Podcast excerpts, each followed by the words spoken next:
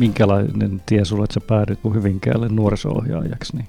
No mä oon sitä itsekin siis välillä miettinyt, että mistä mä sen alun perin keksin. Eli mä oon suoraan ysiluokan jälkeen lähtenyt opiskelemaan nuoriso- vapaan ohjaajaksi.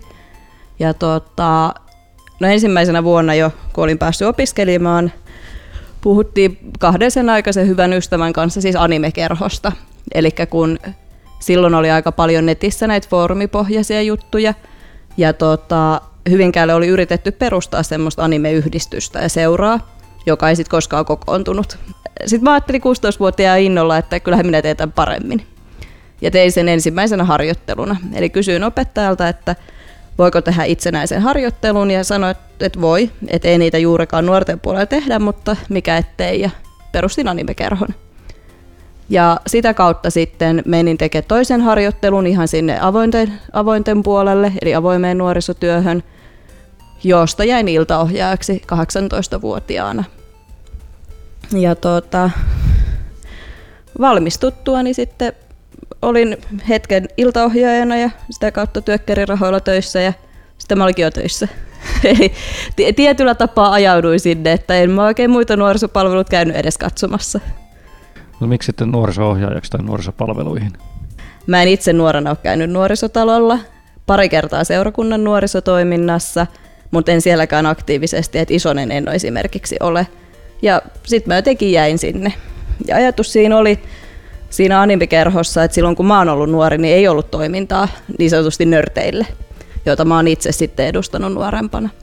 Minkälainen se animekerhon pyörittäminen oli?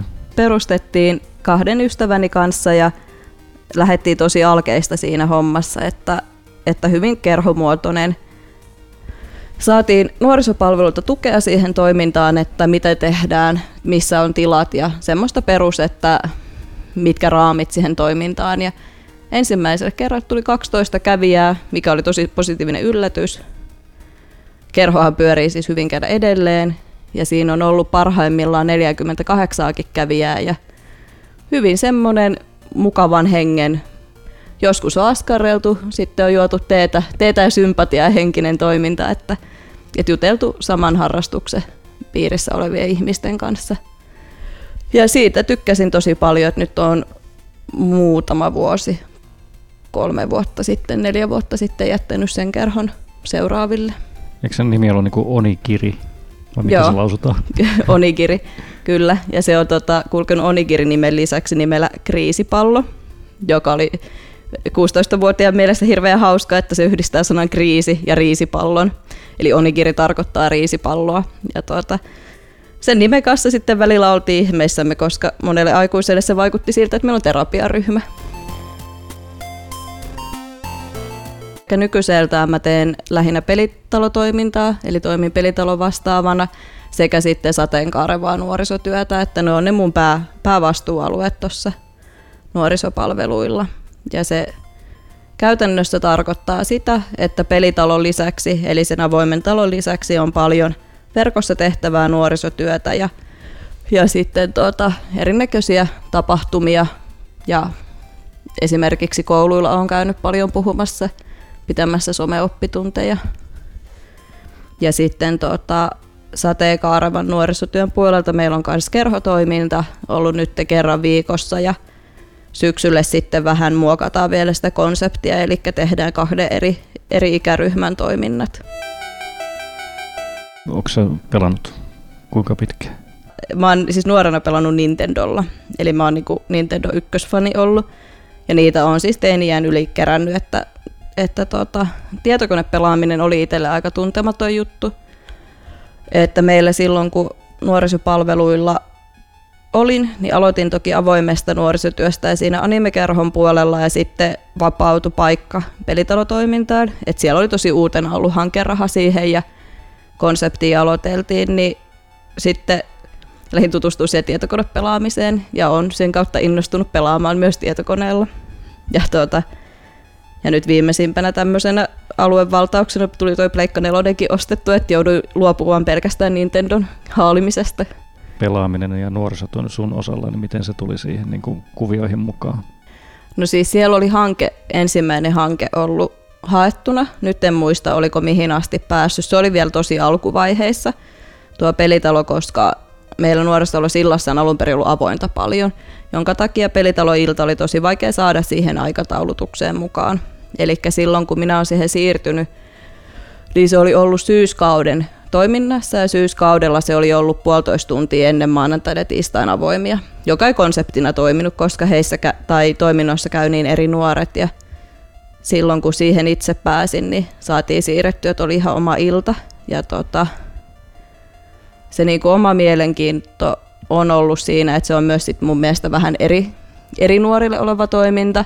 Eli avoimessa nuorisotyössä en itse usko konseptiin, että avoin on kaikille avoin, vaan se on avoin sille tietylle porukalle, jonka takia pitää sitten olla erilaisia toimintoja, mitkä on sitten toisille porukoille, joka tekee siitä, että jos nuorisopalveluilla tai nuorisotoimissa on paljon erilaista kohdennettua, niin se on pohjimmiltaan enemmän avoin. Ja tota, verkkonuorisotyö mua kiinnosti opiskellessa. Siitä on koulussakin vääntänyt, eli on, on vielä sitä polvea koulumaailmasta, että jossa osa opettajista puhuu verkkonuorisotyöstä aika negatiiviseen sävyyn. Eli olen käynyt keskustelua siitä, että minun eka paras ystävä oli netistä, että onko se mahdollista, että sieltä löytää sosiaalista vahvuutta ja ja sitä etenkin silloin alkuun halusin tuoda paljon esille, että se on tosi positiivinen asia, että voi löytää sen yhteisön jostain muualta kuin omasta koulusta. Miten nuo verkkoyhteisöt, sä oot ainakin siellä Steamissa jonkun verran ollut ja siitä, niin miten sä oot kokenut sen työskentelyn sitten siellä erilaisissa verkkoyhteisössä, minkälaisia kohtaamisia se tulee? Ja...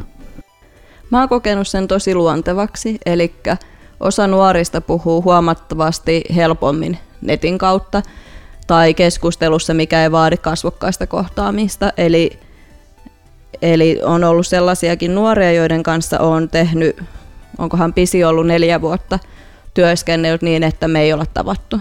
Että he on saattanut olla, että, että on tiennyt ne jostain hyvinkään koulusta, on voinut tulla opettajalta tietoa, että olisi semmoinen oppilas, joka olisi hyvä saada pelitoimintaa mukaan, mutta he ei ole tullut. Ja sitten ollaan siellä jatkettu sitä työskentelyä ja keskusteltu, että no tähän asti puolet tällaisista nuorista on lopulta saapunut, mutta yksikään ei ole tullut ennen kuin pari vuotta ollut täynnä keskustelua. Ja se on itselle sillä luonteva ympäristö, koska on, on sen ikäinen, että on ollut internetti aika, aika nuorella tiellä tuolla kotona käytössä ja sitten itse tosi paljon liikui keskustelupalstoilla ja foorumeilla, niin osaan niin kuin kirjoittaa joka on helpottanut sitä nuorten kanssa kirjoittelua. Miten tänä päivänä, jos joudut silloin puolustelemaan, niin joudutko vielä tänä päivänä puolustelemaan verkkonuorisotyötä? En. Mun mielestä nykyiseltään se on tosi niin kuin hyvin ja laajasti ymmärretty asia, että ei ole tullut moneen vuoteen minkäänlaista. Että toki joissain vanhempailloissa pelaamisesta, kun on puhuttu, niin se herättää vielä keskustelua ja on vaikea välillä keskustella siitä, että että joskus tulee esille, että vanhempi esimerkiksi sanoo, että, että heillä kotona pelaaminen on ongelma, että kun nuori pelaa niin paljon, niin sillä ei ole sen takia kavereita, vaikka se asetelma kannattaisi ehkä kääntää toisinpäin pohdittaessa. Eli voi olla, että nuori pelaa paljon, koska ei ole kavereita. Ja se on semmoinen, mistä vielä joskus joutuu käymään sitä keskustelua, koska totta kai vanhempi on kasvattajana ammattilainen oman lapsensa kanssa – mutta yleisesti ei mun mielestä verkkonuorisotyötä enää sillä tavalla sorsita tai ihmetellä. Mikä sua motivoi omassa työssä? Lähdetään vaikka siitä nuorten kohtaamisesta verkossa, niin kuin vaikka sanotaan jossain foorumeilla tai yhteisössä tai missä chateissa. Mm, siinä motivoi ehkä se, että mä näen itse, että sillä tavalla tulee kohdatuksi ne nuoret, jotka tarvitsee myös te kohtaamista, eli joiden voi olla haastava saada itsensä näkyville tai kuuluviin muualla harrastustoiminnassa tai koulumaailmassa. Että, että on paljon nuoria, jotka keskimääräisesti pärjää ihan ok ja on keskimääräisesti hyvä tapasia ja keskimääräisesti heistä ei välttämättä paista läpi tarve tulla kohdatuksi. Ja sitten kun heitä kohtaa ja keskustelee, niin sieltä nousee usein tosi kipeitäkin asioita taustalta, mitä he ei ehkä ole päässyt puhumaan, koska he eivät ole ongelmallisia siinä määrin, miten se joissain piireissä ajatellaan tai nähdään. Onko sitten eri paikoissa erilaisia kohtaamisia, puhutaan nyt vaikka tuosta pelaamisesta, niin miten se yhteisönä eroaa sitten mahdollisesti jostain muusta? pelaamisen ohella keskusteluun pääseminen on hitaampaa. Eli useinhan se pelatessa lähtee siitä pelistä itsestään, puhutaan tiimijaoista, puhutaan tiimijakojen tasapuolisuudesta, miten pelissä puhutellaan toisia ja miten siinä reagoidaan pettymykseen. Että usein nuoret, joiden kanssa tulee pelattua, niin se, se pelaaminen on se kontakti, millä tavallaan tutustutaan. Eli tullaan turvalliseksi aikuiseksi, kun nuori oppii tuntemaan. Ja sitten se on usein pelin ulkopuolinen, ehkä pelin jälkeinen tai pelin aikana oleva puhetsatti, missä sitten käydään niitä muita asioita läpi. Eli vähän kuin perinteisessä nuorisotyössä puhutaan biljardin pelusta ja siinä ympärillä käytävästä keskustelusta, niin samalla tavalla se pelialusta toimii tämmöisenä keskustelun avaajana. Pitääkö olla hyvä pelaaja, jotta se keskustelu avautuu? Ei tarvitse olla, että Netarille kun on tehnyt striimejä, niin siinä on välillä nuoret sanonut, että, että tultiin katsomaan Diamond Gatelinia, mutta ei tällä ole rankingia, mutta ei ole kyllä oikeastaan. Että etenkin tuolla talotyössä, tuolla pelitalo, pelitalon puolella nuoret tykkääkin siitä, että jos saavat vähän jeesata ja opettaa. että ei, tuota, ei vaadi ei vaadi mitään peliosaamista minun mielestä, vaatii kiinnostuksen ja sen, että lähtee kokeilemaan. Eikä ole kauhean ennakkoluulonen, että sitten, että jos nuorelle osoittaa edes elekielellä, että ei tuo kiinnosta, niin eihän nuortakaan kiinnosta puhua siitä. Ja sä oot työskennellyt myös tällaisissa niin asioissa, missä saadaan nuoria itse osallistumaan mukaan, esimerkiksi Hypekon, jossa nyt oli viime vuonna yli 3000 kävijää. Hypekonihan on hyvinkääläinen anime- ja pelitapahtuma, ja tekniseltä sisällöltään siellähän pääsee pelaamaan. Meillä on edustettuna retrokonsolit, konsolit, miniatyyripelit, keräilykorttipelit, pöytäroolipelit. Suomen lautapeliseura on esimerkiksi lautapelien kanssa paikalla. Sen lisäksi meillä on niin sanottu animepuoli, mistä löytyy puheohjelmaa eri harrastuksista ja eri, harrastuks- eri animesarjoista ja muuhun harrastukseen liittyvistä aiheista ja sitten löytyy tekemistä. On esimerkiksi Parapara oppitunti ollut. Väittäisin, että joka vuosi nyt. Ehkä ei ollut ihan ensimmäisessä, mutta muutoin. Ja hyvin vaihtuvia ohjelmia on ollut taika, taikasauva työpajaa ja pinssin tekopistettä ja piirustuspistettä ja askartelupisteitä. Sen lisäksi on lavaohjelmaa, jossa on harrastuspiirin yleisimpiä esimerkiksi AMV eli anime-musiikkivideokilpailu sekä cosplay-kilpailu. Sekä että ja tätä. eli tosi paljon sisältöä. Sehän on tapahtuma, missä nuorisopalvelut käytännössä vain mahdollistaa toiminnan. Että totta kai itsekkäistä syistä minä ja työparini tituleeraamme itseämme pääjärjestäjiksi, mutta se tarkoittaa myös sitä, että me otetaan vastuu, jos jotain menee. Eli nuoret suunnittelee tapahtuman, Meillä on vuoden pituinen suunnittelu Discordissa. Facebook toimii myös ilmoituskanavana, mutta ollaan siirtymässä kokonaan Discordiin, koska Facebook ei enää ole niin suosittu sen porukan piirissä, jossa me tapahtumaa suunnitellaan. Se on kaikille avoin, eli jokainen pääsee mukaan tekemään. Osa haluaa osallistua ainoastaan keskusteluun, että mitä tapahtuu. Yksi, yksi esimerkiksi on halunnut että hän katsoo pistokepaikat tonne myyntisaliin. Eli että myyjille on pistokkeet, kun hänellä on silmää tämmöiseen. Sitten on nuoria, jotka vastaa isommista alueista. Voi olla vastuuna koko tapahtuman graafinen suunnittelu, tai voi olla vastuuna esimerkiksi ohjelma, joka tarkoittaa sitä, että kokoaa kaikki ohjelmaehdotukset, valitsee niistä ohjelman, aikatauluttaa, käy läpi ohjelmapitäjien kanssa sisällöt ja mitä tarvitaan. Ja tota, oikeastaan maan ja taivaan välitähän siitä löytyy tekemistä jokaiselle, että kun on tosiaan aika iso tapahtuma. Mitkä ne avaimet sitten, jos niinku on vähän sivussa ja katselee, kun nuoret tekee, niin miten se tekee tuollaisen onnistuneen tapahtuman? Mä luulen, että se on se kohtaaminen ja läsnäolo. Eli nuoret saa tehdä ihan niin itsenäisesti kuin tahtoo, mutta ollaan osan nuorten kanssa sovittu, yhden kanssa sovittiin yhtenä vuonna, että hän tuli viikoittain tekemään – Eli sovittiin toimistolle aikaa, kun voidaan puhua ja monen nuoren kanssa puhutaan tapahtuman lisäksi myös siitä omasta arkielämästä, eli mitä muuta siinä kuuluu. etenkin kun vuoden mittaa tehdään, niin ihmisillä näkyy erilaisia vaiheita siinä arjessa, mitkä vaikuttaa myös tekemiseen ja, ja se on ollut kiva, että niitä on päästy käsittelemään. Mitä sä oot itse oppinut tuosta Hypekonista, sen järjestämisen tai sen sivusta katsomisesta? Se on varmaan semmoinen nuorisotyöllinen tärkeä oppi, eli irtipäästäminen. Eli pitää tietyllä tapaa päästää irti siitä omasta ja omasta tekemisestä ja antaa sen tapahtuman kasvaa ja muokautuu sen näköisesti, ketkä sitä sinäkin vuonna tekee. Et meillähän on pysynyt osa tiimistä monta vuotta, mutta joka vuosi on tullut myös uusia.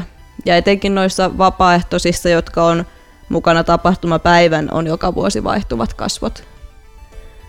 Ja se on ollut tärkeää se, että me voidaan epäonnistua tai meillä voi tulla – Meillä on tullut esimerkiksi erilaisia ristiriitatilanteita henkilökemioiden välillä ja niitä sitten selvitellään. Eli tavallaan me ei lähdetä siitä, että tuote on valmis, kun tapahtuma on, vaan meillä on se vuosi, mitä me tehdään, jonka jälkeen meillä on uusi vuosi, mitä me tehdään uudestaan, uutta tapahtumaa ja se on semmoinen jatkumo, jatkumo, mikä ei tavallaan ole missään kohtaa valmis tuote. Mikä sen menestyksen taustalla, että sinne tulee se yli 3000 kävijää? Mä luulen, että osakseen on tietenkin se, että harrastusgenre on, genre on harrastusaihe. En tiedä mikä oikea termi on tosi yleinen. Ja tapahtumiahan on Suomessa paljon. Meillä on hyvin matalan kynnyksen ja hyvän mielen tapahtuma, eli ollaan saatu paljon kävijöiltä palautetta siitä, että tapahtumassa on tosi hyvä ja lämmin ilmapiiri.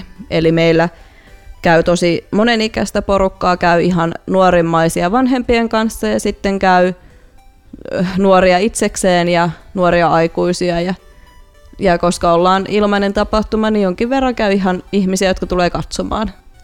Ja on hyvin lämminhenkistä, että totta kai koska jokainen tekee omasta halusta tehdä ja halusta jakaa harrastusta muille, niin se into näkyy ulospäin. Sateenkaaravat nuoret, niin olet siinäkin mukana minkälaista nuorisotyötä se on sitten, minkälaisia kohtaamisia siellä tulee? Joo, eli sateenkaarevathan varmaan toimintamalliltaan, tämä on villiveikkaus, koska en ole tuota Setan toiminnassa ollut, mutta vastaa semmoista Setan toimintaa, koska meillä ei hyvinkään ole Setalla järjestötoimintaa ja sitä käytiin koulutuksessa työparin kanssa silloin pohtimassa, eli mietittiin, että meiltä ei löydy seksuaalisuutta tai sukupuolisuutta pohtiville nuorille tarjontaa kaupungista. Ja, ja tuota, toiminnan tarkoitus on olla yhteis, yhdenvertainen ja tietyllä tapaa vertaistuellinen. Eli terapiakerho se ei ole, koska meillä ei semmoisia valmiuksia ole, mutta tarkoitus on tarjota turvallinen ympäristö, missä voi puhua asioista tai vaikka kuunnella. Jonkin verran meillä on ohjattua sisältöä siellä ja sitten on ollut paljon kokemusasiantuntijoita. Ja tärkein pointti on siinä, että nuorilla on hyvä ja turvallinen tila olla. Eli sateenkarva tarkoittaa seksuaali- tai sukupuolivähemmistöä kuuluvaa tai niitä asioita pohtivaa. Eli sateenkarva tarkoittaa, että ei tarvitse olla valmis ja ylipäänsä niiden asioiden kanssa ei tarvitse olla, olla valmis koskaan ja tilat semmoisille ihmisille, jotka pääsee sitä sitten pohtimaan tai olemaan muiden seurassa, koska on kuitenkin todettavissa, että vähemmistöt kokevat usein arjessaan jonkinlaista syrjintää tai sitten voi olla myös ulkopuolisuuden tunnetta, mikä voi johtua ulkoa tulevista asioista tai omasta pohdinnasta. Mikä sun rooli niin nuorisotyöntekijänä siellä on ollut? Olla läsnä ja kuuntelemassa. Eli viikoittaisen tapaamisen lisäksi meillä on Messengerissä toi Messengerissä keskusteluryhmä ja inforyhmä, mihin on vapaaehtoista kuulua. Sen lisäksi osan nuorten kanssa on tehty yksilöjuttuja, yksilöllisempiä asioita. Esimerkiksi yhden nuoren kanssa käytiin vaateostoksilla. Hän, hänellä oli siihen oma tarve saada työntekijäkaveriksi ja sitten ollaan myös etsitty pidemmälle tukitoimia, eli esimerkiksi kriisipisteen tai mielenterveyden puolelle tukea. Ja sitten on oma työparini käynyt esimerkiksi niihin sitten saattamassa tai auttamassa siinä, että on matala kynnys mennä tarvittaessa puhumaan pidemmälle. Hmm. Mitä mä luin tuon netistä, niin tässäkin on se periaate, että se on pyritään matalan, tai pitämään, pitämään se kynnys mahdollisimman matalana, että siihen tulee ihmiset, että ei tarvitse kertoa kuka on ja muuta. Joo, kyllä. Ja meillä on nyt kaikessa toiminnassa päästy nimilistoista ja muista semmoisesta, mutta etenkin Kaarevissa ollaan pidetty hyvin tarkkana sitä, että saa esittäytyä millä nimellä luontevaksi tunteita olla esittäytymättä. Eli saa myös olla paikalla. Ikärajoja myöskään ei ole määritelty tarkasti.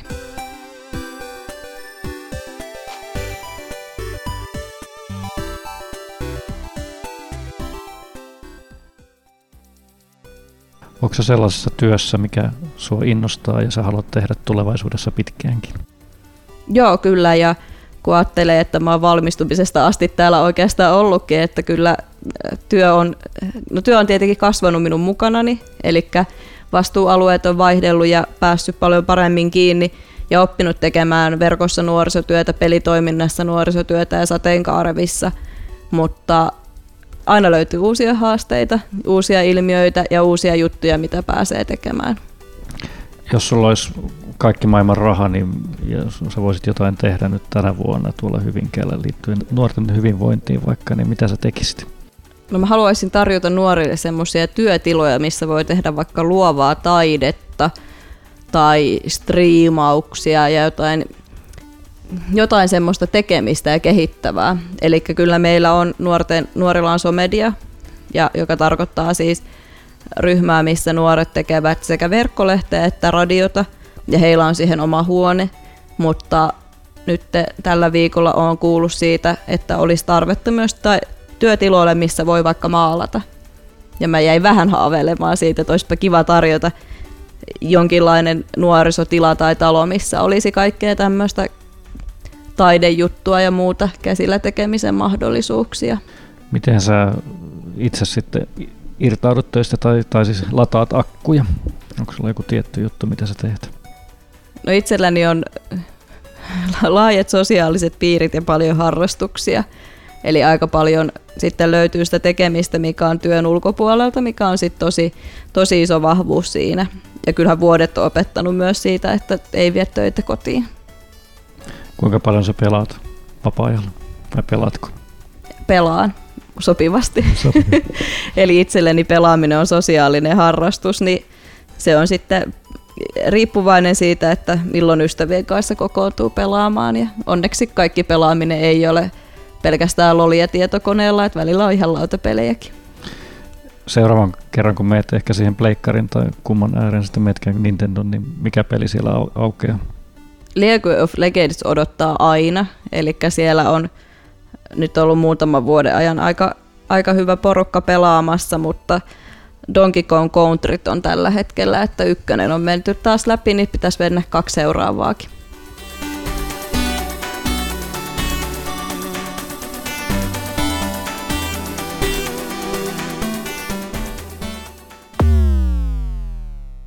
Game over.